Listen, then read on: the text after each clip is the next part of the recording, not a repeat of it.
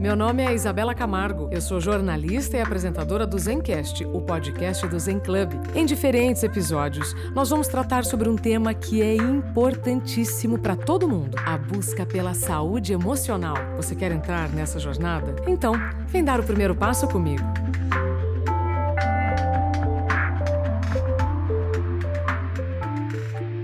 Olá, olá! Bem-vindo, bem-vinda ao Zencast, o podcast do Zen Club. Você já sabe, né, que a partir de agora nós te oferecemos um conteúdo muito especial, pensado com muito carinho, para que você tenha recursos, insights e um repertório melhor para tomar boas decisões. A nossa convidada de hoje é a Heloísa Capelas, empresária, palestrante, autora dos best-sellers O Mapa da Felicidade e Perdão, a Revolução que Falta. Elo, bem-vinda ao Zencast. Ai, obrigada, Isabela. Estou super feliz de estar aqui. Obrigada pelo convite. Que gostoso. Elo, o nosso tema de hoje, ele é muito importante, especialmente para aquelas pessoas que não gostam de fazer faxina. Né? Mas sabem que é essencial. Como reciclar o lixo emocional do trabalho? Do que nós estamos falando, Elo? Na realidade, né? Quando a gente fala de trabalho, a gente está sempre falando de ser humano, né? É muito antiga essa ideia dicotômica, né? De que nós temos uma vida profissional e uma vida pessoal. Na realidade, nós temos uma vida, né? E temos atividades, compromissos, movimentos, mas não é uma vida profissional, é uma vida pessoal. E o lixo no trabalho é o mesmo lixo que a gente produz na vida.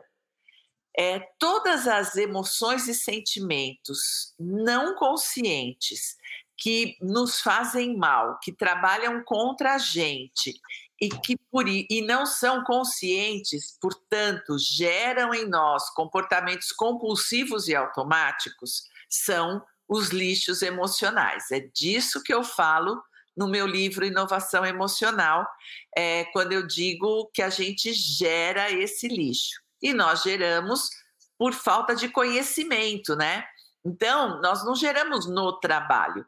É que no trabalho a gente tem um olhar para ele, e lá nós nos relacionamos com as pessoas, ou mais ou menos, mais perto, mais longe. Então, é um foco. Então, nós olhamos para o trabalho, mas o lixo que eu produzo é meu e é em qualquer lugar, né?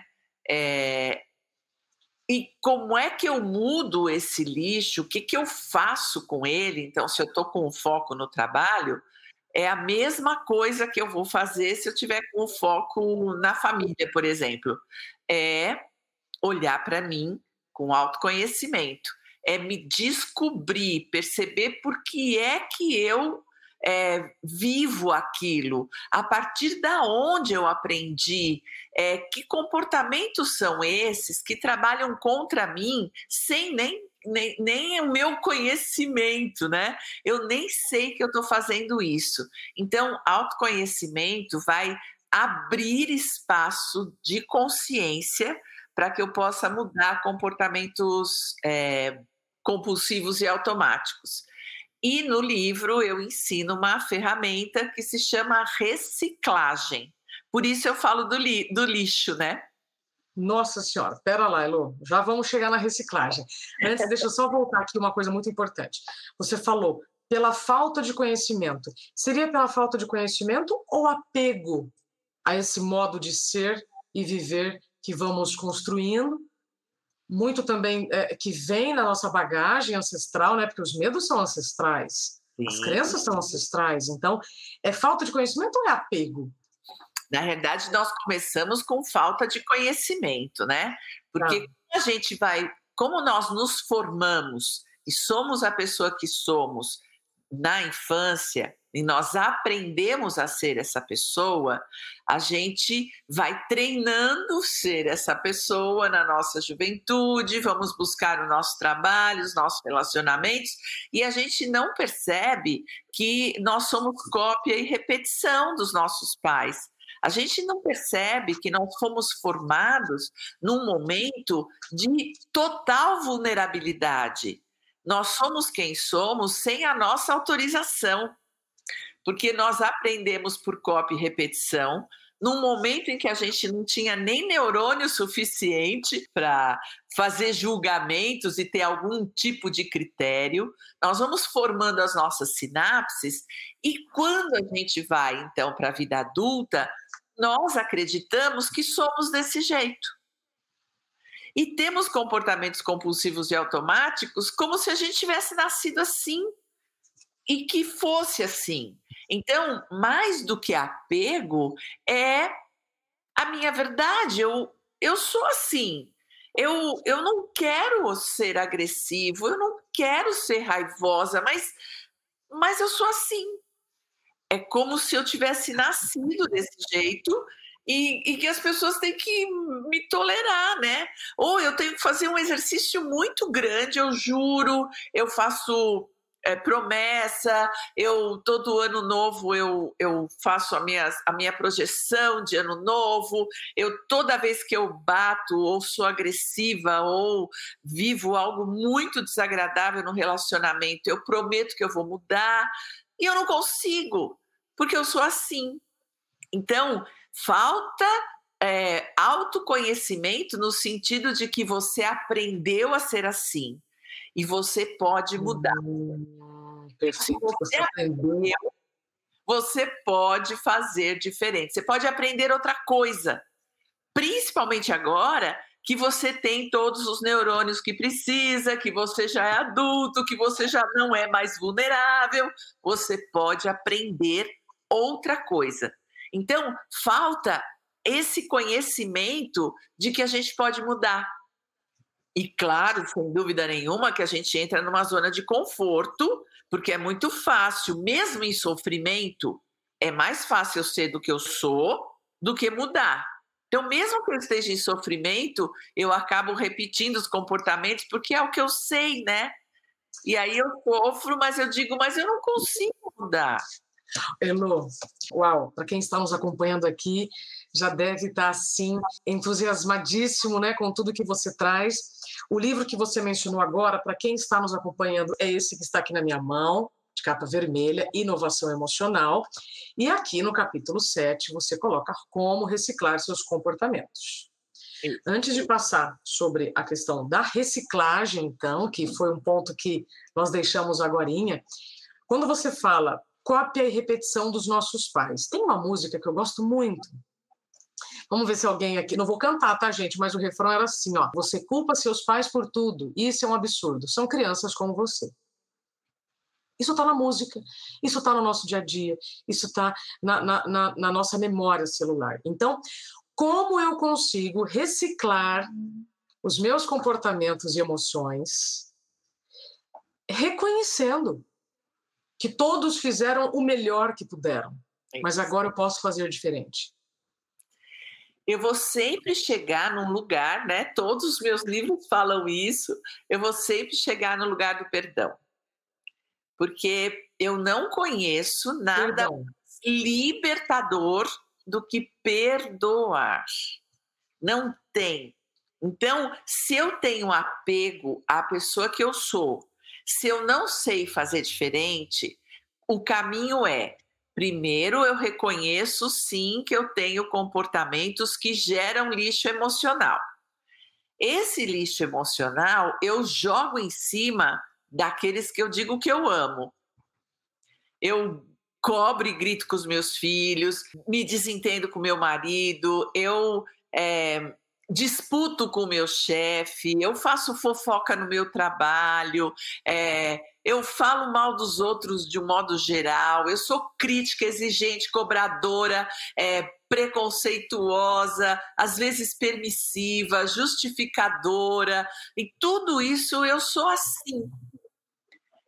Parar para pensar, primeiro, isso eu sou assim e me incomoda. Outro passo, com quem que eu aprendi a ser assim? O mais interessante da gente entender que nós aprendemos por cópia e repetição é entender que nós não nascemos torto, que nós temos solução, né? Mas não, eu não nasci torta, eu nasci uma fonte inesgotável de amor. Eu nasci para viver no fluxo da vida. Só que eu vou aprender a ser como meus pais. Aí eu cresço e não gosto da minha infância, não gosto do que eu aprendi. Aí eu quero mudar na marra, contra eles. Aí entra o perdão. Eles fizeram o melhor que eles puderam, porque eles também, como você, nasceram uma fonte inesgotável de amor e também aprenderam a ser desse jeito e não tiveram outra saída a não ser te ensinar aquilo que eles eram. Eles deram o melhor deles. Sim. Esse entendimento aqui não nos salva. A gente precisa do entendimento aqui. Aqui mora a compreensão. É com compreensão, compaixão e perdão que a gente solta a nossa infância. Aí só sobra o hábito. Nesse lugar entra a reciclagem. Do mesmo jeito que eu aprendi a ser como eu sou, eu vou aprender a ser quem eu quero ser. Por cópia e repetição. Só que dessa vez eu copio a mim mesma. Ou eu copio modelos que eu quero, inclusive comportamentos positivos dos meus pais, e eu vou repetindo, treinando, até que eu reciclo esses comportamentos. E não dá para reciclar se não soltar. Aquilo que você falou no comecinho da nossa conversa é isso mesmo. Nós estamos apegados a ser quem somos, por falta de conhecimento. A hora que a gente tem conhecimento, precisa soltar. E perdão igual a liberdade. Depois do perdão, aí você recicla. É um caminho, um processo. É um processo que dura o resto da vida, porque você vai fazendo por partes. É. Não tem fim, mas é extremamente libertador. Elo, quando você fala é mais fácil ser do jeito que eu sou, eu ouvi recentemente de uma das suas alunas, né, de um método que você há muitos anos referência no Brasil, que é o método Hoffman, eu até gostaria que você depois explicasse para a gente. Eu ouvi de uma aluna sua, amiga nossa em comum, e disse assim: Isabela, a Heloísa é uma das mulheres que mais entendem o comportamento cerebral. Eu queria que você trouxesse, então, por que é mais fácil, mesmo que esteja ruim, continuar do jeito que está ruim? É preguiça do cérebro ou é uma estratégia para poupar energia? E o que eu preciso fazer para romper isso? Nós temos um cérebro que foi construído, quando a gente é bem pequenininho, que é o cérebro da sobrevivência. Porque, embora a gente não saiba, foi o período mais difícil da nossa infância. Nós precisamos sobreviver a ela. E existe um cérebro da sobrevivência. E ele nos garante... É mentira dele, mas ele nos garante que se você for do jeito que você é, do jeito que você está acostumado a ser, cópia e repetição dos seus pais, você não será abandonado nem rejeitado. A dor da rejeição é a maior dor do ser humano. E o maior medo do ser humano é mudar o status quo. É fazer uma mudança, porque toda mudança, o cérebro da sobrevivência fica em alerta, dizendo: se você mudar, você vai ser rejeitado. É aqui, ó, tá aqui atrás de nós e chama-se cérebro da sobrevivência. É o reptiliano? É um pouquinho maior que o reptiliano, é acima dele. Porque o reptiliano é o cérebro das nossas emoções. É o cérebro que tá lá no útero. Ele tá construindo. É o cérebro que vai nascer pronto. Porque nós nascemos só 30% prontos. Depois, o resto todo do corpo precisa de neurônio e precisa de mielina, que é a capa do neurônio. a gente vai demorar entre 10 e 12 anos para ficar pronto, como ser humano. Uau. Você imagina que é nesse período que a gente fica olhando, a gente fica de zoião para os nossos pais, para os nossos cuidadores, porque a gente precisa virar gente. E a gente precisa saber como é que a gente vira gente. E a gente vira gente copiando os adultos que nos educam. Acreditando no que eles acreditam, pensando o que eles pensam, fazendo o que eles fazem, sentindo o que eles sentem. Nós estamos aqui, ó, só de butuca neles o tempo todo. E amando esses adultos incondicionalmente. E nós aprendemos por afeto. Quando o nosso cérebro de sobrevivência amadurece, nós já temos 6, 7 anos de idade. É a idade da alfabetização. Que demais! É nesse momento que esse cérebro funciona e começa a te dizer: não muda e pensa. Pensa, porque pensar não dói. Sentir dói. Pensar não. E você era só sentimento até 6, 7 anos de idade. Você era só emoção. E aí você passa a ser pensamento, intelecto, linguagem, fala, conversa, leitura, entendimento. E aí todo investimento é na sua performance. E aí esse cérebro de sobrevivência diz: viu? Eu falei, pensar não dói. Então seja desse jeito, não mude, porque se você mudar, você volta para aquela infância e vai se sentir rejeitado. Agora que a gente cresceu, não se mexe. É um jeito que ele achou muito inteligente de fazer a gente crescer, porque senão a gente morreria, não passaria dos 6, 7 anos de idade. E ele faz: não, nós vamos crescer. É o cérebro da raiva, é a idade da raiva.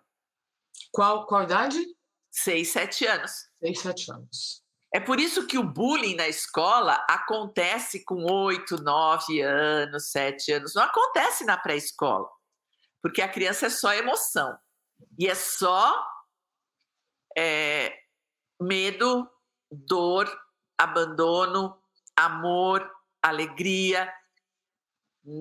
Quando a gente começa a pensar, elaborar pensamento, a gente sempre pensa. Mas na abstração, quando a gente já tem neurônio suficiente para aprender a ler e escrever, nesse momento a gente faz um pacto de sobrevivência. É quando o cérebro da sobrevivência bomba. E aí tudo que a gente vai aprender é para parar de sentir dor. E a gente vai fazer tudo o que sabe para parar de sentir dor. Inclusive usar droga, usar todos os tipos de alucinógenos, todas as anestesias possíveis. Agora a mais moderna é o TikTok, tudo é anestesia para não sentir dor. E esse é o cérebro da sobrevivência que fica falando para você: não muda, não muda, não muda, não muda, vai dar ruim, vai dar ruim, vai dar ruim. E aí você fala: é melhor não mudar. Só que, Isabela, nada disso a gente sabe. Porque o cérebro da sobrevivência é o cérebro não consciente. Então, é por isso que os nossos comportamentos são compulsivos e automáticos. Eu não percebo o que eu estou fazendo. Eu só percebo depois que eu fiz. Eu primeiro me defendi, depois eu falei: ai, não devia ter feito. Mas tá feito. Elô, então, aqui ficou muito claro, né? Porque vamos resistindo e repetindo, resistindo e repetindo comportamentos que agora, para quem está nos ouvindo, já sabe que isso pode ter um nome de lixo emocional. Estamos dando um recorte aqui no trabalho, mas você já disse, né? É evidente que nós não somos uma pessoa num lugar e outra em outro, né? Quem tenta fazer isso já sabe que vive uma vida bem plástica, que não funciona. Você poderia dar mais exemplos, até repetindo alguns que você já deu, para a gente agora fazer um exercício, para quem está nos ouvindo. Quais são os lixos, ou o que faz parte do lixo emocional? A competição, a necessidade de ser melhor do que o outro. Isso a gente aprende na infância, né? Principalmente com os irmãos. A gente disputa o amor dos nossos pais. Eles têm qualidades diferentes da nossa e muitas vezes são aplaudidos por uma coisa e nós não temos aquela habilidade e não somos aplaudidos, e nós nos sentimos pior ou melhor, e nós vamos levar isso para a vida adulta, e na hora do trabalho, nossa, a gente entra num processo de disputa de quem é o melhor, de quem é o mais bonito, quem é o mais inteligente, quem é o mais competente, quem faz mais rápido, quem trabalha mais, quem... Nananã.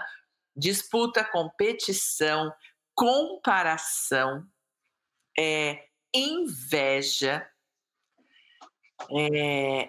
Claro que tudo isso com as emoções por baixo, né? Medo, raiva, insegurança, tristeza, tudo isso vai movimentando, só que as emoções, elas são sempre úteis. O que a gente faz com elas é que são os comportamentos compulsivos. Então, é no comportamento que a gente vê o medo, por exemplo. Às vezes, eu falo mal do meu colega de trabalho por insegurança. E a insegurança está ligada diretamente ao medo. Então, sentir medo é atávico, é do humano, está tudo bem. O medo nos protege, inclusive. Agora, quando eu não sei que eu estou sentindo medo, quando eu preciso me provar, quando eu preciso daquela promoção, quando eu preciso que o chefe goste de mim, eu então vou diminuir o meu colega, porque eu estou me sentindo insegura, eu preciso que alguém seja menor que eu, para eu poder ter um tamanho bom para o chefe me olhar. Só que eu não sei que eu estou fazendo isso. Eu faço compulsivamente. Eu entro na rodinha e falo mal do fulano, solto um veneninho ali para o grupo. Isso é um lixo. Eu tenho inveja de alguém, eu critico vorazmente as pessoas, eu critico vorazmente a estrutura do meu trabalho, julgo as pessoas pela aparência, não as conheço, não sei o que existe por trás daquele comportamento, mas eu sei que está errado, eu sei que a pessoa é ruim, eu sei que a pessoa é displicente, eu já sei que ela é preguiçosa, eu já estou julgando o outro, sem conhecer, né? Só pelo jeitão, pela aparência, pelo jeito que fala, ou porque não aparece, porque fala pouco, ou porque fala muito. Eu já faço os meus julgamentos, as minhas críticas, eu já seleciono, eu classifico, eu ponho na prateleira aqueles com quem eu vou me dar bem, na outra prateleira aqueles que eu vou me dar mal. Tudo isso é lixo. Elô, e como esse lixo, como o meu lixo atrapalha o ambiente? Porque uma coisa é eu cuidar do meu lixo. Aliás, gente, só produz lixo quem, né? Imagina na sua casa, se você não separar o lixinho e levar para fora, organizar o lixo, fica insustentável, né? O seu ambiente de vivência, de convivência.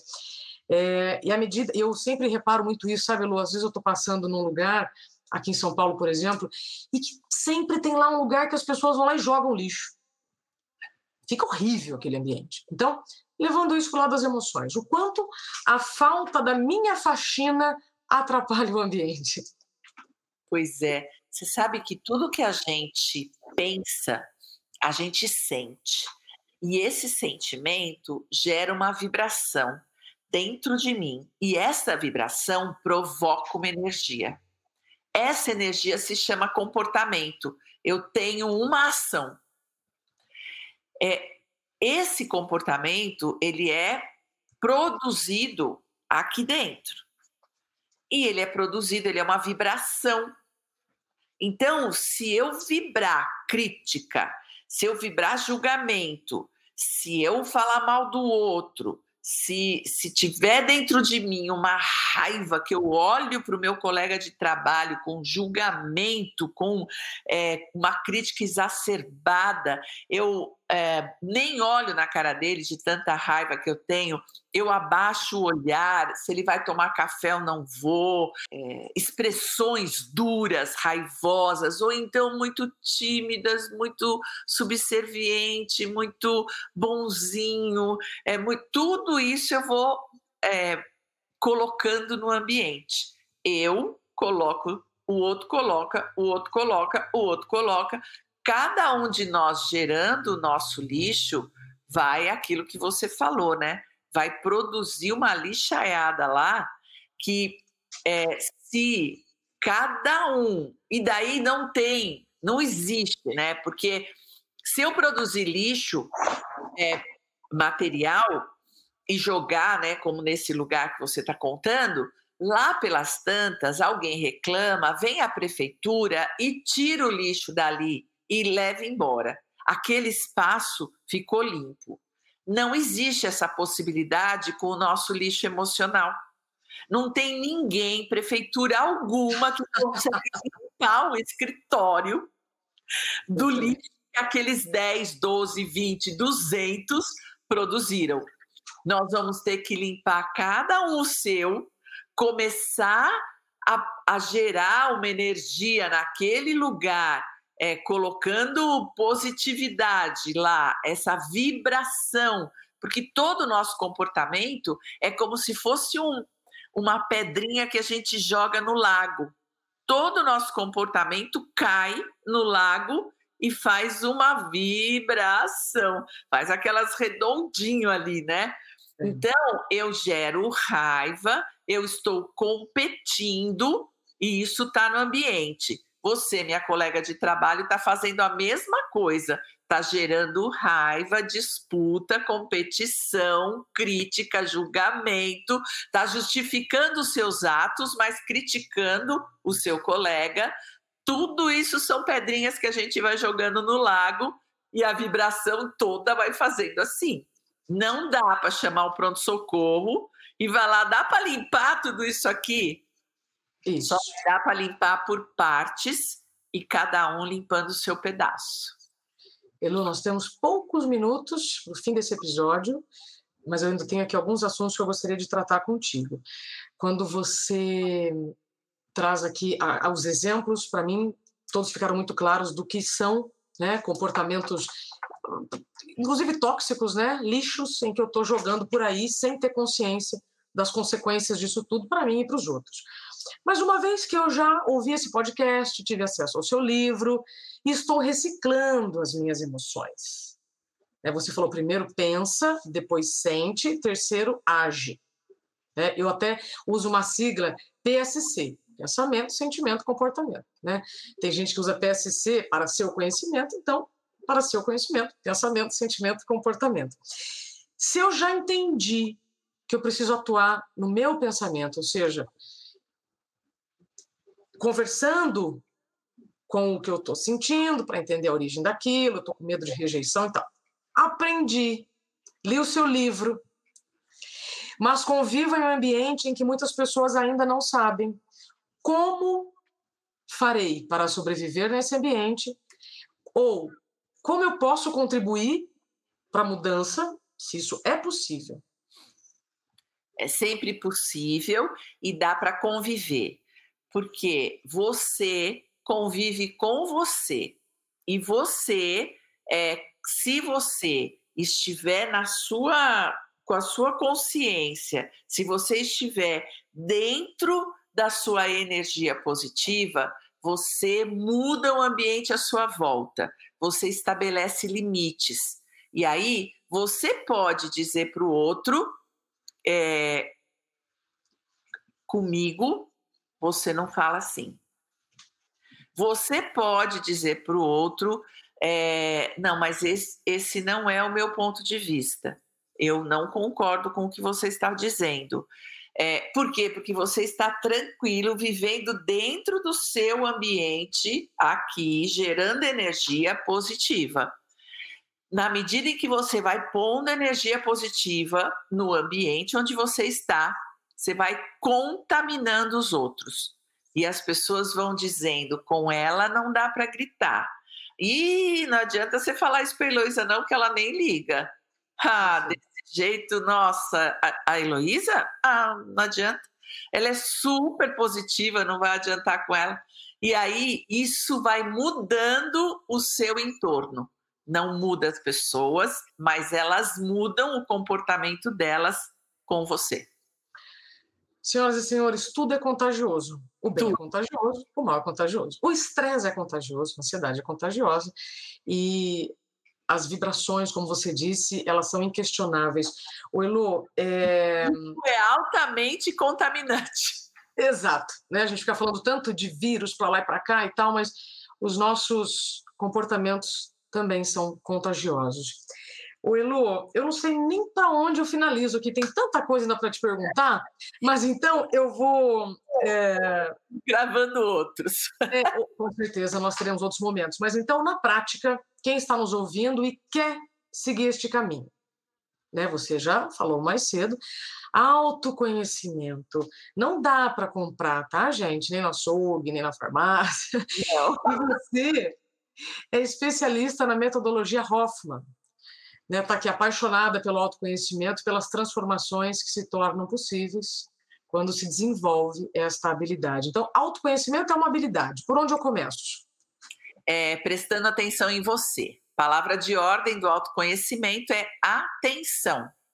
Presta atenção em você. Você primeiro, para mudar qualquer coisa, você precisa ver essa coisa. Então, olhe para você. Veja o que você está fazendo. Depois se pergunte por que você está fazendo isso. Qual é a dor que você está sentindo para ter aquele comportamento. Para depois se perguntar, onde foi que eu aprendi isso? Quem que era assim? Meu pai ou minha mãe?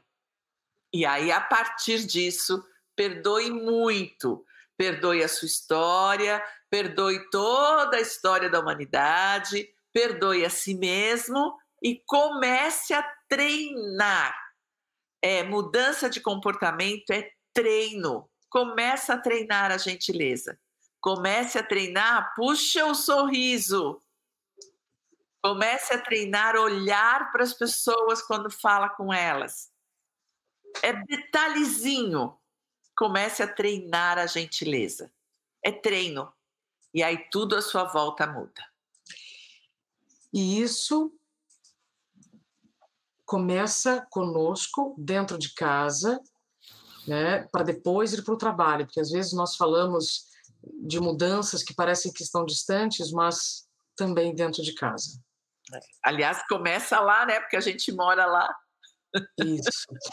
Elo, então eu deixo aqui duas recomendações. O Mapa da Felicidade, muito interessante. Adorei aqui as etapas que você coloca, porque a gente precisa de metodologia, né? A gente precisa de... Assim como um bebê, e eu tenho uma, eu vejo, ela precisa de uma mãozinha, né? Precisa dessa metodologia para poder caminhar sozinha. E inovação emocional, os dois são da Editora Gente. Mas gostaria, então, de deixar esses minutos finais para você, Elo, para suas considerações sobre vivermos com propósito nessa jornada de autoconhecimento, que é fundamental para a gente reciclar quem somos, né? Inovarmos, para nos inovarmos. Nós estamos em tempo de mudança. Se você não mudar, a vida te mudará. Então, fique esperto. Fique esperto. Eu costumo dizer que eu fico correndo antes da vida, porque senão a vida vai me dando pontapés para mudar. Então eu vou mudando antes que ela me empurre. E o único jeito de mudar é com o autoconhecimento. Você precisa saber quem você é. Um jeito maravilhoso é ler. seguir as pessoas que falam de autoconhecimento e, sem dúvida nenhuma, né, eu não posso deixar de falar que você merece fazer o processo Hoffman. Uma metodologia clara, específica, que existe há 55 anos, então não é uma experiência, ela está em 16 países hoje. Eu a represento aqui no Brasil há mais de 30 anos, então você não será cobaia dessa metodologia. Ela dura 7 dias, 80 horas de trabalho, uma experiência incrível para dar um salto de qualidade no seu autoconhecimento e, portanto, na vida. Elo, muito obrigada. Já estou aqui pensando na minha agenda, se eu vou conseguir me incluir nela por 7 dias para fazer essa jornada. Muito obrigada. Eu que agradeço, Isabela. Muito obrigada por eu poder falar um pouquinho mais de autoconhecimento. Obrigada, Elo, pelo seu tempo e confiança, e todos vocês que nos acompanharam até aqui, deixe seu comentário, sua avaliação no nosso podcast e sugiram os assuntos que você quer. Se quiser mais um pouquinho de Elo, também peça. Heloísa Capelas, tá? Edição 2. Até breve. Até o próximo Zencast, o podcast do Zen Club.